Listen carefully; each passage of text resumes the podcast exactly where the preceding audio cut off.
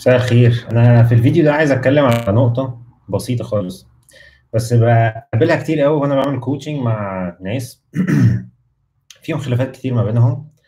فكره انه كل واحد بيتكلم بلغه غير الثانيه في الخناقه، يعني انه وارد انه حد بيبقى فيه مشكله، وفي المشكله انه واحد بياخدها بالمنطق وواحده بتتكلم عن مشاعرها، هي متضايقه لايا كان السبب اللي هي متضايقه منه، فهي متضايقه، فهنا في مشكله في المشاعر مش في الموقف نفسه، فهي مشاعرها مأذيه او متضايقه، وهنا الطرف التاني ان هو عايز سبب مقنع تتضايق عليه.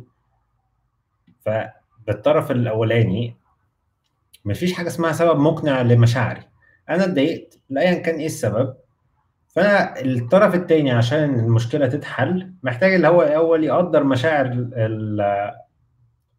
اللي هو مرتبط بيها، وبعد كده يبتدي يشوف المنطق انه يعرفها ان هي بتفكر كده غلط، او انه مفيش منطقي او سبب منطقي يخليها تتضايق عن حاجه زي كده، او هي فهمت غلط او افترضت حاجه في النص.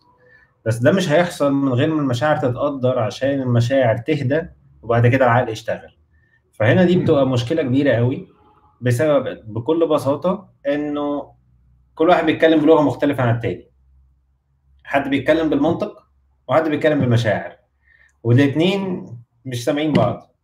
بس فلو احنا قدرنا فعلا ان احنا نشوف انه المشاعر دي لغه محتاجه تحترمها الاول مع اللي قدامك، للطرف اللي متضايق ايا كان راجل او ست، الاثنين عندهم مشاعر، يعني نحترمها الاول وبعد كده نبتدي نتكلم بالمنطق، نشوف ازاي نحل مشاكلنا، ويمكن يكون اصلا الموضوع مش محتاج حل، هو بس الموضوع محتاج تقدير للمشاعر.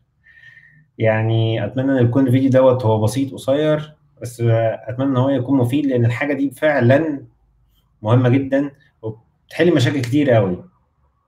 لو في اي اسئله اسيبوها لي على الكومنتس، هبص عليها واجاوب عليها.